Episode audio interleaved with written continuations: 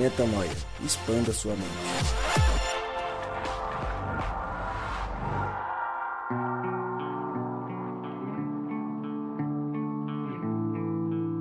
Está no ar mais um podcast Metanoia e você é muito, muito, muitíssimo bem-vindo ao podcast Metanoia número 145. E como eu sempre digo, meu nome é Lucas Vilches e estamos juntos nessa caminhada. Lembrando você que toda terça-feira um novo episódio é lançado e você pode acessar todos os nossos conteúdos direto no nosso site, portal metanoia.com. Gabriel Zambianco, Fala, meu amigo. você tá chateado? Tô um pouco chateado aí. Você tá triste? Tava bem. Você tá. Eu, eu, no último Você tá envergonhado? Não, envergonhado não. No último podcast eu expus aí um pouco do tostão da minha voz, né? O tostão da minha voz. Que tostão. vocês. Tostão. E Lembra continua essa com essas coisas. antigas, hein? E aí eu, pô, cantei. Louvei ao Senhor. Louvei ao Senhor. E hoje, infelizmente, o- um cara que eu admiro muito aí, o Rodrigo, Rodrigo Maciel, Maciel. disse que eu sou um inválido cantando. Você se sentiu mal, mal com isso? inválido foi pesado, né? Eu. Mas eu vou fazer pesado. uma ressalva aqui que ele falou musicalmente. Ele entende que louvor não é, É, não é o musicalmente. certeza. É, e o louvor é uma coisa que vem é da um- alma, né? Que transcende, né? Exato. Gemidos Mas você tá bem? Você tem algum abraço pra mandar hoje? Foi isso, foram gemidos inexpressíveis. Você não, tem a você não tem a dúvida disso. Você não tem a dúvida disso. Tem algum abraço pra mandar Cara, mandar um hoje? abraço aí, pessoal da. Você ia mandar pra quem que você tinha falado antes do eu falar o programa? pessoal da Yamaha, da Honda ali. o Legal, que tá pessoal lá- trabalhando aham. lá. Uhum. Não, mandar o abraço de sempre vai pro. Vai lá pro, pro pessoal do Canadá, que ouve bastante a gente. Não vou citar nomes, porque eu também não lembro de todo mundo. Oh, E pro Você pessoal sabe que tá que- na você Filipinas sabe que também. em 2026 há uma grande chance da Copa, Copa do, do Mundo ser, lá. é, Estados Unidos, Canadá e México. E a gente vai gravar lá, hein? Fica o convite aí já, o convite feito pra você nos convidar pra gente passar a época da Copa, fazer um especial Copa do Mundo 2026. Canadá, em loco, disso. metanoia nos estádios. Aí sim, hein? Fazer um metanoia na frente do estádio antes de Metanoia, expanda suas fronteiras. expanda suas fronteiras. É isso. Pronto aí. É Aí, isso já tá, já tá montado, só façam o convite formal é, com as passagens pra gente. a gente vai. Brincadeiras à parte. Rodrigo Maciel, você tá bem? Eu tô bem, graças a Deus. Você Vamos ficou gravar... feliz de poder zoar o Gabriel? Não, de zoar não, mas eu, eu fiquei. Eu dei muita risada com o áudio. Isso aí fez bem pra mim, assim. Eu tava precisando rir no momento que eu, ass- que eu ouvi. Fez bem pra mim. Aí eu ele acho achou que, ele era abençoou. zoeira, né? Ele achou que eu, que eu não ia fazer isso. Ele achou que não, mas acabou resvalando e foi. Foi. Foi. Foi um botão errado que eu apertei, acabou indo. Eu ia excluir, acabou não Isso aí, né? excluindo. Ficou. Em tudo da virou. glória, né? É isso. Isso daí é. Mas hoje, alegria, mas hoje tá seguimos bom. nossa vida de acordo com o nosso, nosso protocolo tradicional, com abertura, apresentação e tema. Então vamos pro tema. Hoje a gente escolheu falar de Salmos 91, um salmo muito conhecido, um salmo muito citado.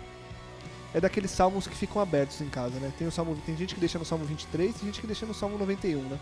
Mas sempre tem umas casas que tem esse salmo aberto, salmo que aparece em muito filme, salmo que aparece em muito, muita frase de efeito, mas que por trás do dessa de- de- dessa forma mais comum dele aparecer tem um significado bem profundo e muitas vezes é, não aproveitado e não acessado por nós e é nesse ponto que a gente quer tentar chegar com Salmos 91. Vou ler aqui, nova versão internacional, a minha. Então no começo até foge um pouco daquele é, tradicional texto quando a gente lê, mas a gente vai entender da mesma maneira e começa a discutir aqui. Vamos lá. Aquele que habita no abrigo do Altíssimo e descansa à sombra do Todo-Poderoso, pode dizer ao Senhor: Tu és meu refúgio e a minha fortaleza, o meu Deus em quem confio. Ele o livrará do laço do caçador e do veneno mortal. Ele o cobrirá com as suas penas e sob as suas asas você encontrará refúgio. A fidelidade dele será o seu escudo protetor. Você não temerá o pavor da noite, nem a flecha que voa de dia, nem a peste que se move sorrateira nas trevas, nem a praga que devasta ao meio-dia. Mil poderão cair ao seu lado, dez mil à sua direita, mas nada o atingirá.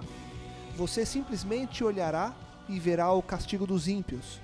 Se você fizer do Altíssimo o seu refúgio, nenhum mal o atingirá, desgraça alguma chegará à sua tenda. porque a seus anjos ele dará ordens a seu respeito, para que o protejam em todos os seus caminhos. Com as mãos eles o segurarão, para que você não tropece em alguma pedra. Você pisará o leão e a cobra, pisoteará o leão forte e a serpente. Porque ele me ama, eu o resgatarei, eu o protegerei, pois conhece o meu nome. Ele clamará a mim, e eu lhe darei resposta, e na adversidade estarei com ele. Vou livrá-lo e cobri-lo de honra. Vida longa eu lhe darei, e lhe mostrarei a minha salvação. Eu começo com uma uma pergunta que eu, eu acho que deve ser a pergunta central desse texto e que sempre que eu leio textos com esse viés eu acabo é, levantando essa questão internamente nem sempre eu consigo responder. Às vezes eu quero perguntar para alguém acabo esquecendo e dessa vez a gente pode discutir aqui. Quem tá sob ou tá no abrigo do Altíssimo não sofre nenhum mal? Acho que essa é a pergunta que muita gente faz né? É, essa semana, inclusive, um exemplo me vem à cabeça aqui: uma, uma garota, não sei de quantos anos, menina, adolescente, é, cristã, acho que é adventista, se não me engano, foi encontrada morta e, enfim, foi um, um assassinato país. bem feio, assim, é, comoveu o país. E fica aquela questão, né? É, a gente vê tanta tragédia acontecendo com pessoas que não vivem o reino de Deus, e a gente vê tantas tragédias acontecendo com pessoas que vivem o reino de Deus. E aí quando você cai num texto como esse, que é muito usado como quase um mantra de proteção, né? Ah, Deus, o Altíssimo, eu estou sob as asas do Altíssimo, o escudo dele me protege, eu vou vencer, não vai acontecer nenhum mal, nada vai chegar à minha tenda. É quase que um mantra, né? Mas afinal, o mal chega à tenda de quem crê também? Isso é uma boa pergunta, cara. Aliás, uma pergunta bem surpreendente aqui que a gente nem estava preparado para responder ela. O Lucas às vezes vem com essas aí, hein, Gabriel? É, eu... É bom, né? Pra É, deixar ele tá esperto. com umas aqui que faz é mexer com umas coisas tão escondidas lá dentro de nós lá que se mexer, não sei se vai vir cheiro de perfume ou se pode vir, meu cara. Olha, Mas o- mas... Mas o fato é o Mas- seguinte, é uma boa pergunta mesmo, porque quando a gente lê esse texto, talvez dê uma falsa sensação é, de um poder adicional que Deus coloca sobre a nossa vida, como Deus fosse, na verdade, uma vantagem competitiva em relação ao mal. Né? Então eu uso Deus como um- uma, uma vantagem competitiva, muitas vezes, baseando nesse texto de que porque eu estou do lado de Deus, nada de mal vai me acontecer. né? Agora, eu acho que a gente pode é, subdividir o mal em algumas frentes. Quando é, ele está falando aqui de habitar nesse abrigo do Altíssimo e descansar à sombra do Todo-Poderoso, que na verdade reflete uma relação íntima com Deus, né? Alguém que descansa do lado do outro, alguém que se debruça sobre o outro e tem paz ao lado desse alguém, de tal forma que te permite descansar em paz, assim, dormir, tirar um cochilo do lado. É, esse pode dizer: Senhor, tu és o meu refúgio, a minha fortaleza, o meu Deus em quem eu confio. Então, é, é, eu acho que o mal que existe no mundo ele pode ser produzido de algumas formas. A primeira é o mal inerente da maldade do ser humano, que é o, o cara que causa guerra, é o cara que provoca a sua demissão, é aquela pessoa que quer te ver separado do teu cônjuge, é aquela pessoa que quer causar um mal pro seu filho. Por causa da maldade do ser humano, do egoísmo e tal, esses maus que, que estão. Essas ações de maldade que estão. que são produzidas por pessoas malvadas, vamos dizer assim, é, essas. Não é dessa maldade que Deus está falando que vai livrar as pessoas. Né? Ele está falando de um mal espiritual. Ele está falando de uma coisa que está além, de uma batalha que não é visível e física e material. Ele está falando de uma batalha que é a verdadeira batalha, que a palavra de Deus diz que a nossa verdadeira batalha não é contra a carne, mas é uma batalha de espírito, de potestade, né? de principado e potestade.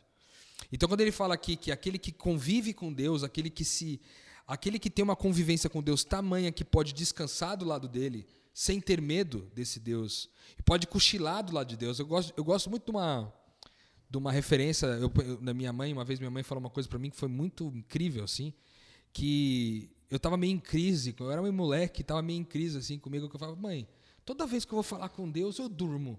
Eu não gosto disso, não sei o quê, meio tipo discutindo com a minha Essa mãe assim. vozinha assim já. É, bem moleque assim, eu não, eu não gosto disso, não sei o quê, bem mimado assim, né? Aí minha mãe virou pra mim e falou assim: "Filho, a gente só dorme ao lado de quem a gente confia.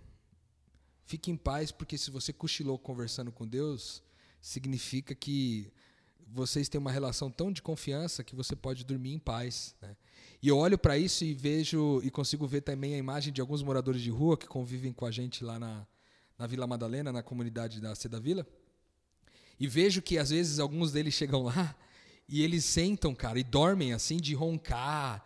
E no meio assim, às vezes no meio do momento de reflexão, às vezes no meio de um momento de celebração, todo mundo cantando e pulando e os caras tipo ah, dormindo e roncando loucamente, tá ligado?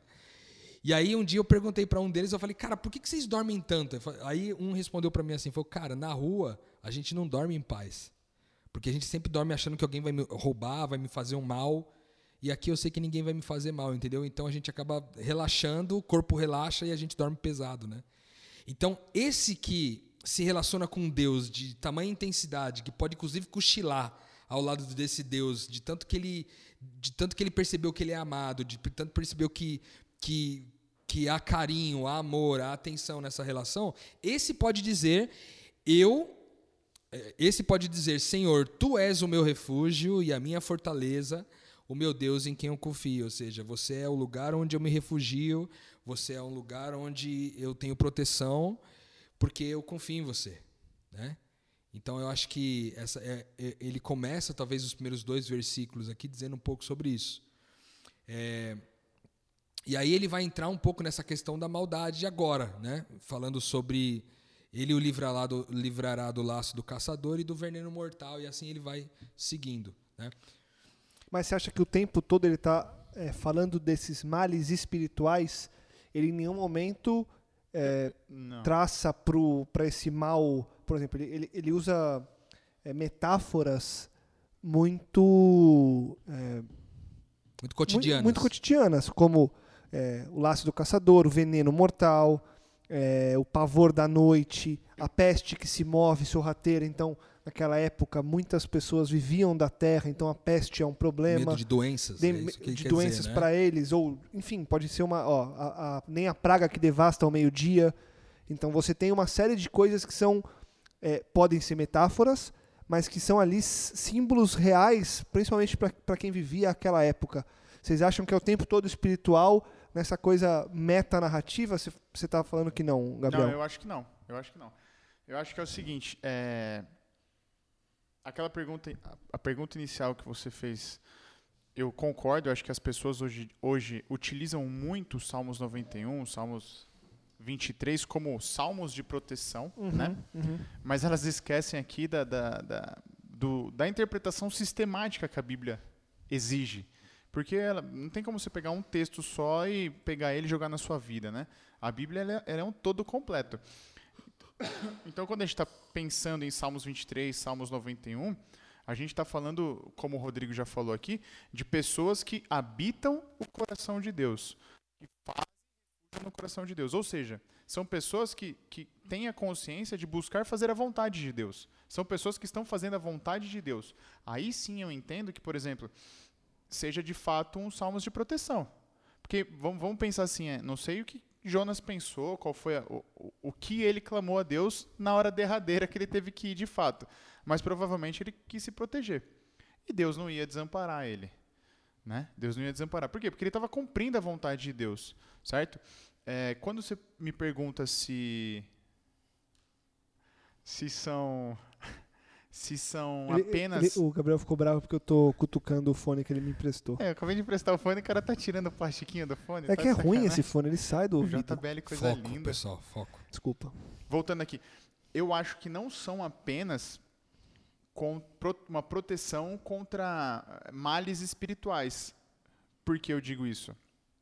Se eu estiver cumprindo a vontade de Deus na minha vida e eu for, sei lá, cara, vou ali na rua é, é, ajudar as pessoas que estão precisando de fato. Cara, Deus vai me livrar sim. Ele vai me livrar de, de eu pegar uma doença, ele vai me livrar. Não necessariamente, entendam, né? Mas a vontade dele possivelmente será essa, de que eu conviva ali no meio de aidéticos, no meio de pessoas com tuberculose e não me contamine delas. Certo? Mas Não, Vai lá, não a necessária proteção. São coisas distintas, porque no Uhum. final das contas a gente sabe que a vontade de Deus está sendo feita. O que eu quero dizer é o seguinte: a parte principal que para mim surge, que brota aqui é o seguinte, cara, Deus não vai te livrar, é, é, como ele fala, do laço do passarinheiro, porque você está bebendo muito louco na balada e vai sair de carro para sua casa. Deus vai te livrar disso pela misericórdia, entendeu? Deus te livra dessa morte pela misericórdia e não pela não pelos salmos como está sendo colocado aqui, não por estar habitando no coração dele, não por estar tranquilo, dormindo no esconderijo do Altíssimo, entendeu? Então aqui eu creio que são sim para situações é, espirituais, mas que ele livra a gente de fato de coisas que gente, cara, de alguém que está querendo fazer um mal físico na nossa vida e você não percebe. E de repente a pessoa vem te abordar ali, você é, Deus te dá uma paz de coração, você conversa de uma forma que quebra o espírito daquela pessoa também, entendeu? Eu, eu, eu penso que é muito difícil justificar isso, essa, essa possibilidade, Gabriel, é, do- no texto bíblico, em função de a gente ver tantas intempéries que foram vividas com pessoas como Paulo. Por exemplo, você pega 2 Coríntios 11. o- Cara, quem era Paulo? Né? Paulo era. Ninguém habitava mais ao coração de Deus, talvez, que Paulo. Né? E Paulo chega e diz assim, cara, olha, é, eu vou contar para vocês algumas coisas que eu fiz aqui. E aí ele começa a falar que, da, se você pegar 2 Coríntios 11, ele vai citar uma série de, de eventos né, que ele passou. Por exemplo, ele falou que cinco vezes ele recebeu dos judeus 39 açoites. Ah, Ele, ele três vezes foi golpeado com varas, ele foi apedrejado uma vez, ele sofreu três vezes um naufrágio. Ele passou uma noite e um dia exposto à fúria do mar. E esses 39 açoites tem aquele lance que você me explicou de, de o quadragésimo ser o limite da morte, né? Então é figurativo, ele, ele apanhou muito mais do que 39 A- açoitadas, Não, né? é, diz, eu, que diziam que na quadragésima é, chicotada a pessoa morria, né? Morria, é. Por causa do, do, do- tudo. da exaustão, das da escoliações. exaustão. Ah, E até um, um, um texto excelente para a gente fazer um metanoia uma vez. Eu não vou nem entrar é, no detalhe dele aqui, porque a gente pode falar com dele com mais calma quando a gente for fazer. Mas é, se você pegar o exemplo de Paulo e pegar vários outros, cara, em geral, as pessoas que Deus utilizou como referência na Bíblia são pessoas que sofreram muito, entendeu? Então, se a gente olha para o texto de Salmos 91 e a gente pensa que o, dessas coisas que ele vai nos livrar são questões corriqueiras, eu acho que a gente pressupõe é, um Deus de vantagem competitiva, sabe? Eu sei que às vezes não é isso que a gente quer dizer, mas eu, às vezes eu acho que a gente pressupõe muito isso. Por quê? Porque é, eu penso dessa forma quando eu vejo é, mal a questão da morte. Quando eu vejo a morte como um problema e não como uma etapa pela qual eu vou passar. Porque aquele que nasceu de Deus entende a morte como uma etapa, porque a próxima fase é encontrar Deus quando Jesus voltar. Então, a gente não tem mais medo de morrer. O que o texto diz aqui é justamente disso. Ele está dizendo: olha, vai acontecer um monte de coisa aí. Pode ser que no final, meu, você morra. Só que a morte já não é mais uma preocupação para você. O que, que você, o que, que você de- deveria ou poderia temer?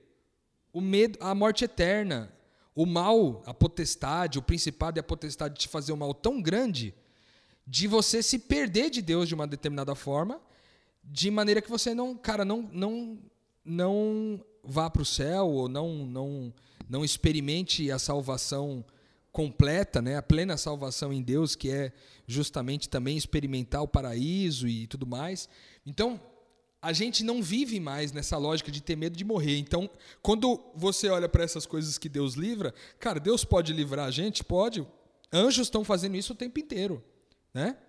Anjos livram a gente o tempo inteiro, mas tem muitas coisas que ele não livra. Agora, eu não sei por que tem coisa que ele livra, tem coisa que ele não livra, entendeu?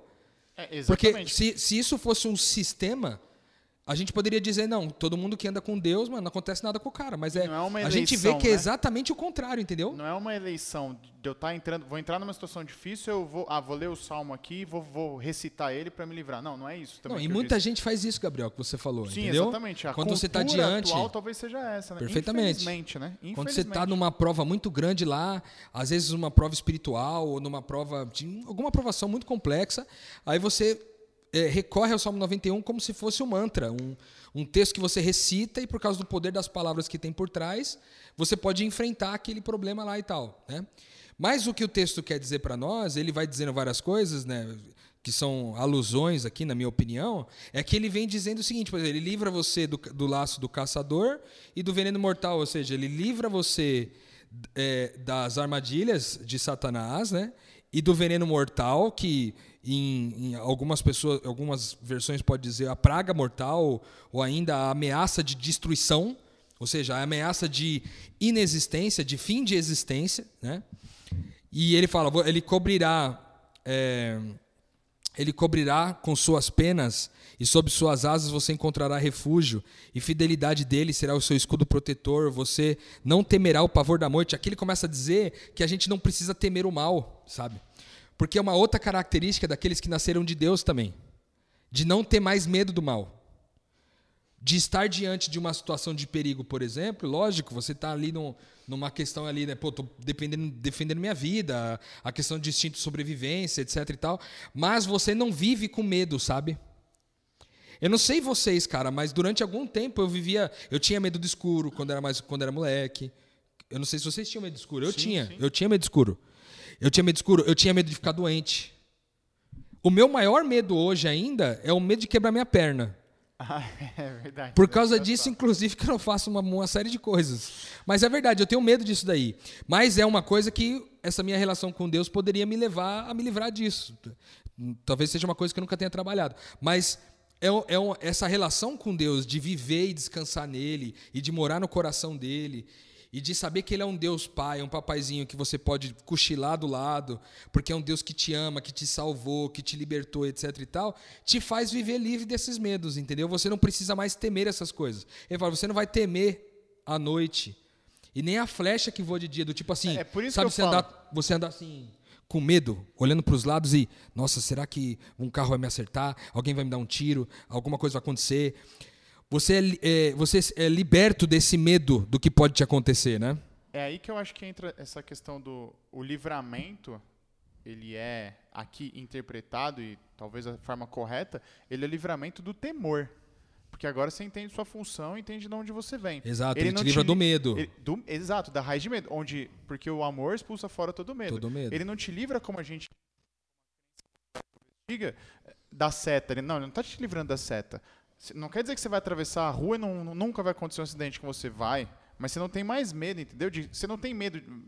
Vamos materializar. Você não tem medo de ver uma pessoa para ser atropelada e se jogar para tentar salvar, entendeu? Porque você sabe que se você morrer, no final das contas é lucro. Porque com certeza você estava fazendo a vontade de Deus numa situação dessa, entendeu? Por exemplo, você deu, até um pouco antes, você deu um exemplo falando assim, é, mas, que, por exemplo, se eu for me relacionar com pessoas doentes, porque eu estou vivendo a missão de Deus e tal, eu não vou pegar a doença.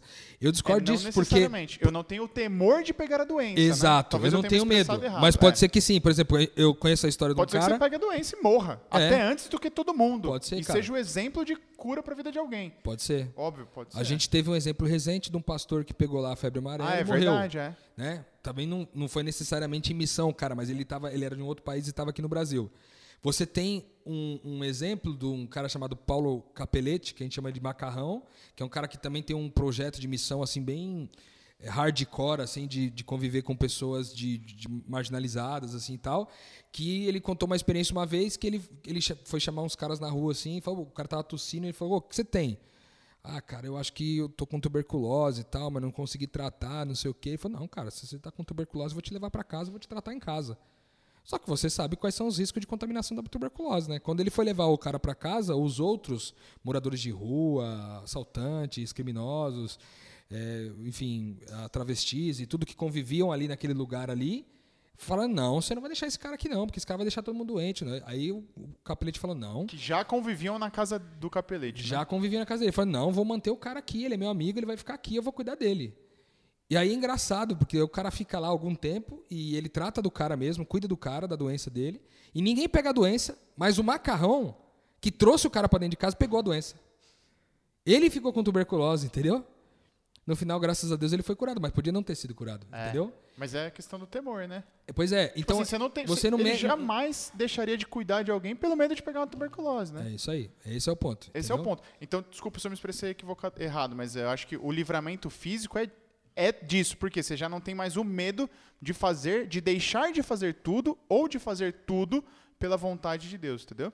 E no, e no fim das contas, é, quando você fez aquela comparação do, do cara que tá voltando muito louco da balada e que é por misericórdia, no fim das contas tudo é por misericórdia, né? Tudo é por misericórdia. Tudo por misericórdia, É, exatamente. porque senão teria. Que, que ia ser uma pergunta que eu ia colocar, e acho que talvez tenha ficado essa, esse, esse parênteses aberto, porque senão a gente teria que revisitar o que é a graça, né? Exatamente. né? Porque a gente em missão e o cara voltando da balada, E o cara voltando da igreja. o cara voltando é a da mesma igreja é a mesma coisa. exatamente. Obviamente que É, o cara, Sim, sim. naquele momento, ele tá fazendo algo, é, enfim, é, específico, mas que não tem a ver com o todo, né? É, é, mas o que eu quis dizer foi o seguinte, que às vezes as, as pessoas é, utilizam como mantra os Salmos 91, Salmos 23 e acha que esse livramento de um dia foi por, porque, ah, tô usando mantra, tá vendo? Não, ó, cara, usa que dá certo. Sempre que eu volto da balada, enfim, é um exemplo. Eu X. leio o Salmo 91. Eu leio o Salmo 20, eu lembro lá que minha mãe falou, Salmo 23, e, cara, volto bêbado que for, eu chego. Cara, foi pela misericórdia, não foi por- porque esse Com mantra certeza. não tem qualquer função pra isso. É foi nesse sentido. Mas nessa todos estamos relação- sobre a misericórdia. Nessa relação com Deus não cabe esses amuletos, entendeu? Sim, Amuleto porque não é nenhum. uma relação de benefício com Deus, né? A gente faz uma relação de troca. Perfeito. A única troca que a gente quer com Deus é do prejuízo que ele passou para que talvez eu me assemelhe mais a ele, né? É porque no final das contas me parece que às vezes quando a gente encara lê um texto como esse como um amuleto, a gente tá fazendo como se fosse uma oferenda mesmo, tipo Cara, querendo claro, manipular a mão claro. do divino, entendeu? Isso Tipo, eu vou manipular Deus agora ao meu favor, porque enfim, eu fiz um negócio errado aí, mas se eu fizer a reza certa, do jeito certo, lendo o texto certo, dá- vai dar tudo certo comigo, entendeu? E, e Então, aí, e aí eu acho que entra. é, a gente talvez fuja um pouco do assunto, mas acho que vale a pena a gente abrir esse parênteses aqui agora, que é o, o quão é, idólatras a gente acaba sendo na- nas nossas relações com Deus, né?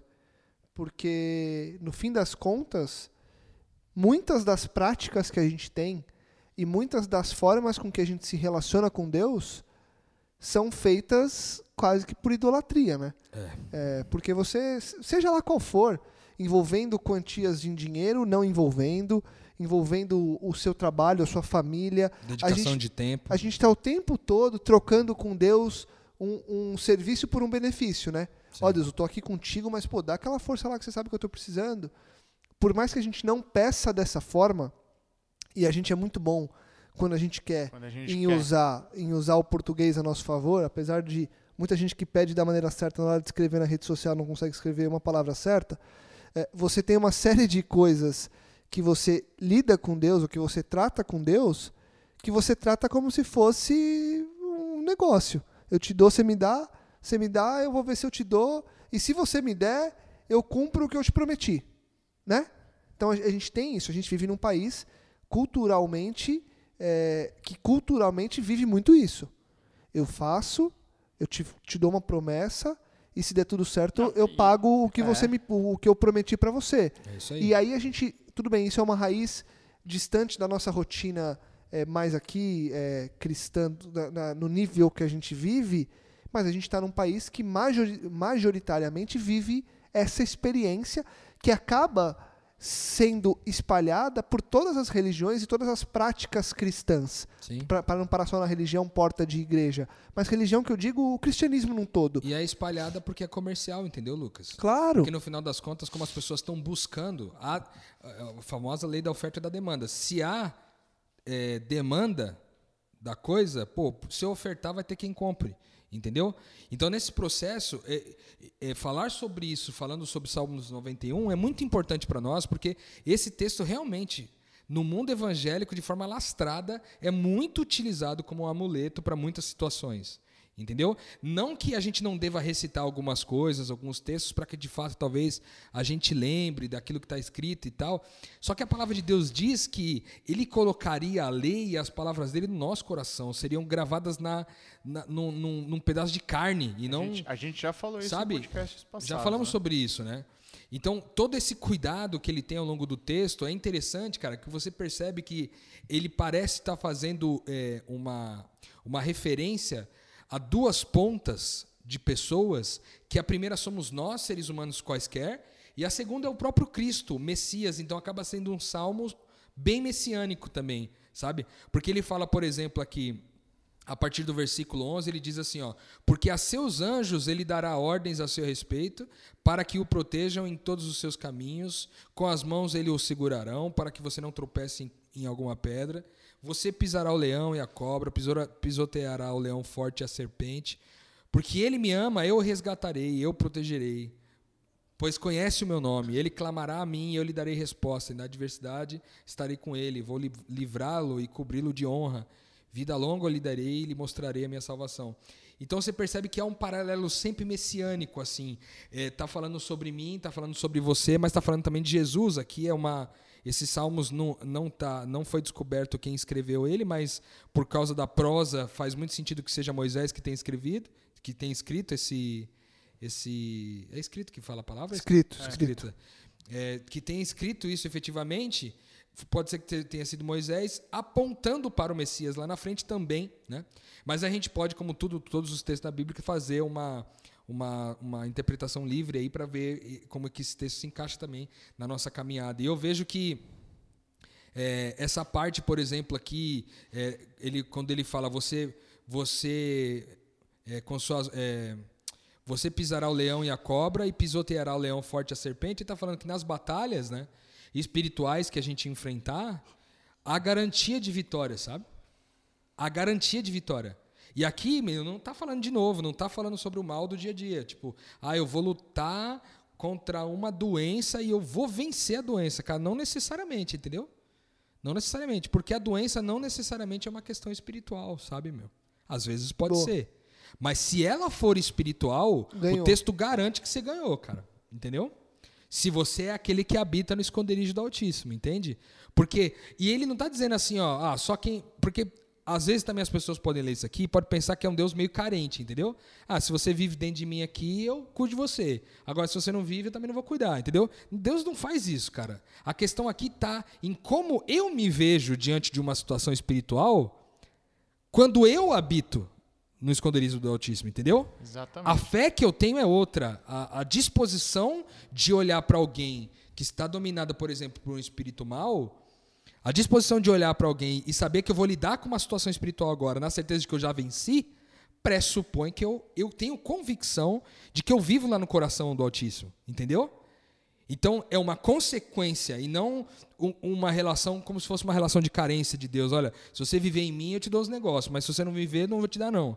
Isso não faz sentido. A palavra de Deus diz que ele faz chover né, sobre justos e injustos. Ele é abençoador de pessoas que, que, que são justas e de pessoas que são injustas, de pessoas boas e de pessoas más. Ele, então, coisas boas acontecem com, com pessoas más e coisas más acontecem com pessoas boas. E, então, não é essa lógica que está por trás. E graças a Deus que a lógica é essa que você falou, entendeu? Que coisa boa acontece com pessoa má e que coisa má acontece com pessoa boa, né? Porque se tivesse qualquer outra lógica, no sentido de benefício, de fazer e receber em troca. A gente ia querer comprar. Ia querer comprar, ia querer certo. fazer e a gente querer ia ser preço. mais hipócrita e mais falso do que já somos, né? É isso. E que, que, Deus seria esse, né? Um Deus que se vende, um Deus que se barateia, né? E não é isso. E é por isso que eu falei da interpretação sistemática, porque, por exemplo, quando você pega ali no finalzinho, que o Rô já leu, quando ele me invocar, eu lhe responderei, estarei com ele na angústia, livrá-lo-ei e o honrarei. Cara, você lembra ali de Paulo. Paulo, quando está no limite da aflição, ele clama a Deus. Deus fala o quê? Minha graça te basta. Mudou? Não. A vida de Paulo continuou igual. O espinho na carne continuou, certo? É, é, Jó, mesma coisa. Jó, no auge da aflição, clama a Deus. A promessa é de que Deus responde, não de que Deus atende. O que a gente crê, talvez creia erroneamente hoje em dia, é que Deus vai atender que a nossa vontade, se Deus atendesse. Porque assim, é meio lógico, né, cara? É meio lógico a ausência de lógica, né? Porque, pô, o Lu, eu e o Lucas vamos disputar a mesma vaga de emprego. Ele, ele, ele clama o mantra de Salmos 23, eu tô aqui no Salmos 21, entendeu? Aí, aí, como é que vai isso? Qual que é a lógica? é, é- é aquela, é aquela velha máxima de quem gosta de questionar a fé dos outros do time de futebol. Que os caras entram, oram, rezam, agradecem a Deus. É, então, tipo, tá E todo um time É, ganha, agora time na Copa perde. do Mundo aí tem muito disso. Você vê o torcedor lá. Isso, um time ganha, né? o time perde. E aí? É Deus. Ah, Deus é corintiano e não é São Paulino? É, então. Deus torce pra Islândia Brasil. e não torce pra Argentina? É, vamos dizer que Deus é brasileiro. Deus é brasileiro. Mas Deus empatou com a, com a Suíça, com um golzinho ma- mandrake lá. Então, enfim, a, a coisa, a conta nunca vai fechar se você for por esse cálculo. E aí eu acho que a gente tem que ter um pouco de maturidade. Eu acho que a vida eh, deveria nos ensinar, ou nós deveríamos estar atentos à vida para aprender, a sermos maduros o suficiente para a gente chamar a responsabilidade de algumas coisas. É lógico. Então, o time de futebol que perde, não perde porque Deus que- quis que ele perdesse. Perde porque ele foi incompetente em cumprir aquilo que ele tinha que cumprir, ou outro time foi mais competente que ele. É isso. É óbvio que, que Deus quer o bem dos filhos dele. Mas ele quer que, na verdade, você sorria com a derrota, ou que você aprenda e dê a volta por cima para você aprender sobre a vida. É, acho que o grande ponto que, que eu tiro disso aqui é que não dá pra gente ficar preso a pontos específicos da vida, né? Óbvio, quando a gente lida com uma doença, com algo mortal, algo fatal, é, a, a conversa vai um pouco mais profunda, né? É um pouco mais delicado de você lidar, de novo, numa cultura que ainda é, É tão lida com tanto pro, né? não, ele, ele lida com tanto problema com relação à doença, à morte, a sofrimento. Mas a coisas de um nível um pouco menor, eu acho que o grande ponto é: será que isso foi realmente um mal na minha vida? Percebe? Ou será que esse mal eu consigo transformá-lo em bem? Se eu consigo transformá-lo em bem, ele não foi mal. Na verdade, ele foi um bem travestido de mal no começo só para que eu desse atenção. Porque no fim das contas a gente dá atenção porque é mal. É. O bem tá aqui, né? A gente tá vivendo, tá celebrando, mão pra cima, festa. Uhul! Aí vem o mal, você. Opa, peraí, peraí, peraí. Aquele exame, aquela conta que chegou quando não deveria, aquela intimação judicial do negócio que você não pagou e não sabia que não tinha pago. É, pô, guincharam o teu carro, A casa é, a perder. casa, o desemprego. Aí você fala, putz, a vida é verdade, tá tudo ruim agora, essa vida, ai, desgraça. Salmos 91. Quando tá tudo bem, você não lembra do Salmos 91. É, Então, no fim das contas, os males só acontecem para você lembrar que não é só isso, entendeu? Que não é só isso. E aí eu queria que a gente gastasse os próximos minutos, os últimos próximos minutos.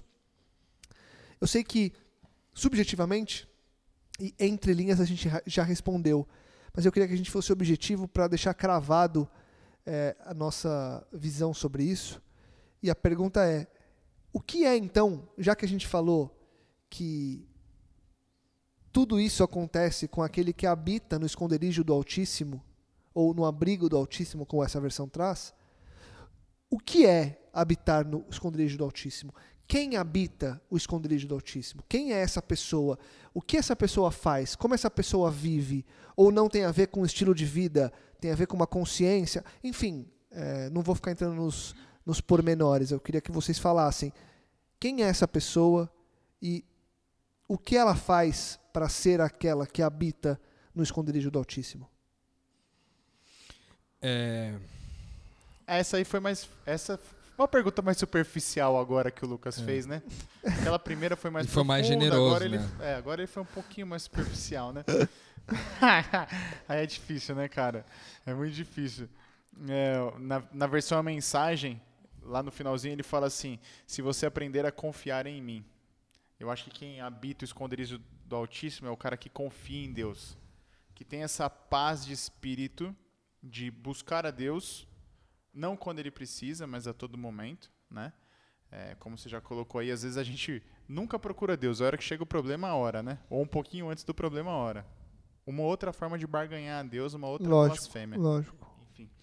É, mas eu creio que o esconder-se no, no Altíssimo é buscar a presença de Deus na sua vida, buscar essa paz de espírito de do meu estivendo, lembra alguns podcasts atrás, de fazer aquilo que Deus quer e de ter essa certeza de que você está fazendo aquilo que Deus quer, né?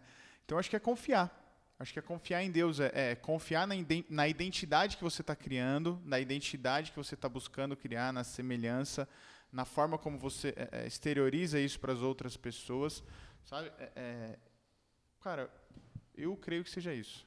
Assim, Boa. Não. Eu acho que é um, é- já é um, é um, um caminho. start. Não, e, e eu acho que é uma forma é, da gente enxergar é, sabendo que realmente, quando a gente confia, a gente, no mínimo, a gente é aquele que deita ao lado com a certeza de que não vai ser atacado. Né? A confiança dá isso. O Roto, no exemplo que ele trouxe, é, foi perfeito na colocação. Os moradores de rua dormem meninos lá, ali né? É. porque eles têm confiança em quem está à volta deles. É, tu- você dorme com a sua esposa, nós dormimos cada um com a sua esposa, porque a gente com medo de confia. tomar uma facada, né? É, senão você não ia dormir, amigão. Mesmo você tendo aprontado no dia anterior, não ter lavado a fica- louça. Ficou jogando videogame até jogando tarde, até tarde. No, no meu caso lá, não pinguei o, o remédio no olho da cachorra. mas você não vai tomar uma Aí facada. envergou, hein? Aí, Acordar. se Aí envergou, a porque, mulher acordar e viu porque que você não, não foi, pra, pinguei o você remédio... foi pra imersão lá, ela ficou cuidando da cachorra que eu vi. Ficou, ficou, Chega em rapaz. casa, É, "Ô, mas- primeiro Não, mas pelo gota." menos. Mas, mas não vai tomar uma facada ou vai acordar Exato. debaixo de porrada na cabeça. É. Acorda! Acordar com ela desgraçado. costurando aqui, ó. Você Vendeu dorme o seu paz, rim, né, né? Você Vendeu dorme o rim. paz. é.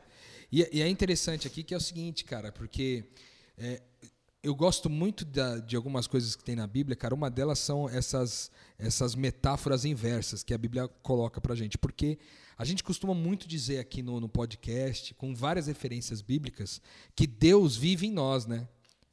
Que Deus habita em mim, que eu sou casa de Deus, que nós somos templos de pedras vivas que o Espírito Santo tem em nosso corpo como templo e várias outras né, coisas que a gente costuma dizer como Deus habitando dentro de nós. Né? Aqui ele faz uma inversão meio, meio paradoxal, assim, porque ele coloca você habitando lá e não ele habitando aqui. Né? E, e, e ter essa noção, porque o que significa habitar? Né? Habitar significa ocupar como residência, significa morar. E aí, quando a gente está falando aqui que aquele que habita no abrigo do Altíssimo, ele está dizendo também o seguinte: aquele que mora em Deus. Aquele que. E o que, é morar num lugar, cara? O que, que você faz quando você mora num lugar? O que, que você faz na sua casa? Né? A sua casa você conhece onde estão as coisas, você conhece como as coisas funcionam, você conhece o que que você precisa fazer para que continue havendo energia elétrica, água encanada, o esgoto. Você sabe o que você tem, você sabe é, onde está o lugar mais agradável para você descansar. Você sabe qual é o lugar mais é, é, propício ou, ou mais adaptado para você trabalhar. Então, você conhece em detalhes aquela casa.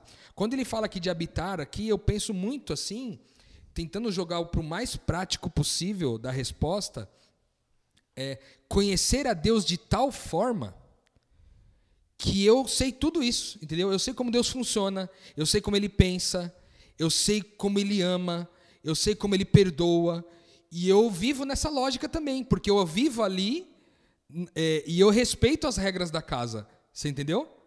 As regras da casa são essas, então eu, eu como eu convivo ali, eu quero manter a saúde e, a integridade da casa, eu vou fazer aquilo que a casa faz.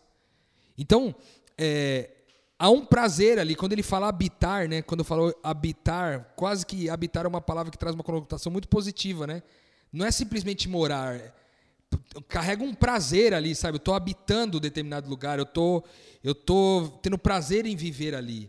É- Então, é, é o que a gente. e, Putz, isso, isso é muito legal, porque eu acho que na. Na. na perdi a palavra. Não é na atualidade.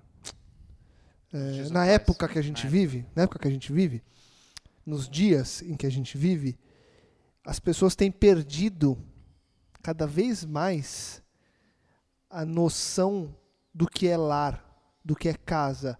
Por quê? Porque a gente vive numa época em que o que mais vale, e a gente conversa muito disso, é o investimento. Então, vale mais comprar ou vale mais alugar? É a pergunta do milhão, né? Ah, porque se você comprar o financiamento, você aluga, investe durante 30 anos e você tem o dinheiro de dois apartamentos. Tchanã! É, aí, aí o cara te vende um e-book, te vende lá um Então, monte de cadê seus dois webinar. apartamentos? E aí o cara faz você acreditar que você vai ganhar um milhão em, em tantos anos e tá todo mundo alugando. sim. e todo mundo virou nômade. Mesmo numa cidade onde você tem muitas opções, ou até nas que você tem poucas, as pessoas viraram nômades. Então as pessoas perderam um pouco o a noção do que é ter essa raiz, do que é achar um ninho. E eu ia, queria chegar nessa palavra. Eu acho que esse habitar é o habitar do passarinho, que faz um ninho e põe ali até os filhotes dele crescer. Sabe? Uma coisa aconchegante, uma coisa que é sua, uma coisa que você entende como sendo única. É o ânimo definitivo, né? No direito tem essa diferença entre residência e domicílio. Residência é aquela que você tem, que você eventualmente vai, e domicílio é onde você tem o ânimo definitivo de ficar. Tipo assim, aqui é meu domicílio, aqui é meu lar. Eu, é- eu sempre volto pra cá. Aqui é onde eu quero estar sempre. E eu acho que por a gente perder um pouco da noção de é, domicílio, a gente está o tempo todo comparando o abrigo do autismo com residências. Com residência. E E, é aí, e aí a gente mesmo, não né? tem muito. Sa- Sabe, quando a gente fala de identidade e a gente percebe que muita gente não consegue entender a identidade porque tem problema com o próprio pai? A gente fala muito disso, certo? Os maiores cases que a gente tem é, de relação complicada com Deus são de pessoas que têm problemas com os pais ou com as figuras paternas na vida deles. Eu acho que aqui, para a gente romper um pouco e entender o que é essa habitação do Altíssimo, a gente tem que dar um passo para trás e falar, cara, o que é a minha casa? Não que a gente tenha que dar valor para nossa casa, não é isso, ah, oh, mas é o material. Não, mas é a gente entender que tem um lugar, existe um lugar muito além da nossa casa aqui, onde eu posso ter domicílio, nesse caso eterno. Só que para eu chegar lá, eu preciso ter entendido o que é o domicílio aqui para falar, poxa, que gostoso que é ter minha casa com meu cheiro, com meu lugar, que eu não tenho que pensar em sair daqui a tantos meses porque não é meu. Não estou dizendo que o problema é o aluguel, ok? É, financeiramente todo mundo sabe que o aluguel é, é positivo mesmo, porque tem um monte de gente ganhando dinheiro vendendo essa informação. O que eu quero dizer é, mesmo no aluguel, viva como se a casa fosse tua para que você entenda o que é uma casa sua, um lugar que é seu, que você pode fazer o que quiser, que tem o seu cheiro, que tem a sua decoração, que você pode quebrar uma parede se você quiser e pode fazer o que quiser, para você falar: "Uau, essa é minha casa, agora eu entendi o que é chegar em casa". Cara, não tem prazer maior. É, é outro clichê, né? A gente viaja, passa dias fora, vai para os lugares mais incríveis do país e do mundo, só que a melhor coisa é voltar para casa. É. E no fim das contas é isso, né? A gente Quando você tem um lar, né? quando você tem um lar. Sim. Quando você entende que aquele lugar que você está voltando é um lar. É domicílio, não é residência. E aí acho que volta no ponto que você falou do, de romper o medo da morte, sabendo que a morte, na verdade, é o único caminho capaz de nos fazer voltar para nossa residência, né? Perfeito. E você vive. para o nosso domicílio. E olha que interessante, você citou de novo a questão da morte, né? E você olha para essa relação, então, que quando eu conheço tão bem essa habitação onde eu estou, essa casa né, de Deus, eu conheço tão bem ali, tudo que está por dentro. A palavra de Deus diz que a vida eterna é essa, que a gente conheça a Deus como Pai e ao Filho que enviou. Né? Quando, eu, quando eu entro nessa visão, eu entro nessa visão de eternidade, por isso que a morte não me assola mais. Por isso que os perigos dessa vida já não são minha preocupação. Por isso que eu não saio com medo na rua de ser assaltado, de ser morto, de ser assassinado, de sequestrado. Cara, pode ser que aconteça comigo? Pode ser, cara. É o que eu falei, coisas ruins acontecem com pessoas boas e coisas boas acontecem com pessoas ruins, cara. Então, pode ser que aconteça comigo, mas é o seguinte, eu vou ficar firme em Deus porque o maior mal que eles podem fazer contra mim é tirar minha vida. Isso é o máximo que eles podem fazer. Mas tirar a minha vida não significa eliminar a minha existência, entendeu? Então, o que a gente vive liberto nessa lógica, habitando em Deus e conhecendo quem Deus é e conhecendo todo tudo que está por trás dessa relação dele comigo, nessa casa, nessa habitação que é ele, que ele é, né? A gente até já gravou uma canção aqui, né, que é um me- metanoia sobre uma canção da Raiz aqui, que aquilo que Deus oferece, que Jesus oferece, ele é, né? Então, essa casa que Deus oferece é o que ele é. E aí, quando eu conheço de forma tão intensa ao ponto de descansar nessa casa, descansar das minhas obras, descansar dos meus esforços, descansar dos meus empreendimentos, descansar das minhas competências, quando eu descanso tudo isso nessa casa, eu posso dizer: Senhor, tu és o meu refúgio, a minha fortaleza, o meu Deus em quem eu confio.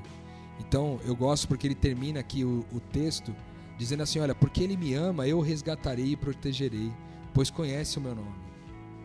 Ele clamará a mim eu lhe darei resposta, e na adversidade estarei com ele, vou livrá-lo e cobri-lo com honra. Vida longa lhe darei e lhe mostrarei a minha salvação. Porque a salvação é, está em muito mais do que apenas é, mudar de endereço, está muito mais do que apenas sair desse lugar e para um lugar paradisíaco, mas tem mais a ver com uma salvação de mim mesmo, né, do meu da minha idolatria de mim mesmo, do meu ego, do, do meu egoísmo, do meu egocentrismo, para uma lógica de viver aquilo que Deus vive, né?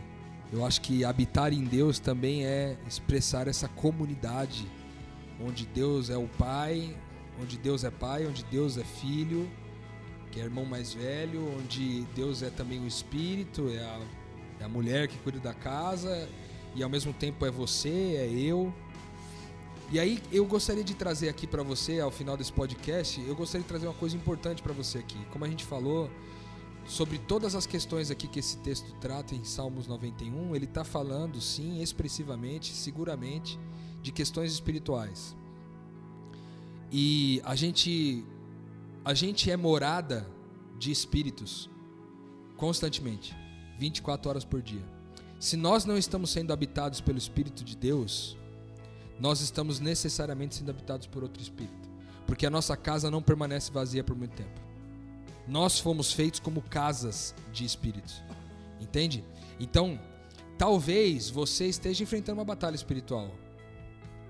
Talvez a sua batalha espiritual seja é, com questões aparentemente sobrenaturais, como é, ver vultos, como ver fantasma, ter sonhos ruins, pesadelos terríveis Talvez é, você esteja lidando com, com demônios mesmo, propriamente dito, de, de você enfrentar uma, uma, uma situação na sua sexualidade com demônios.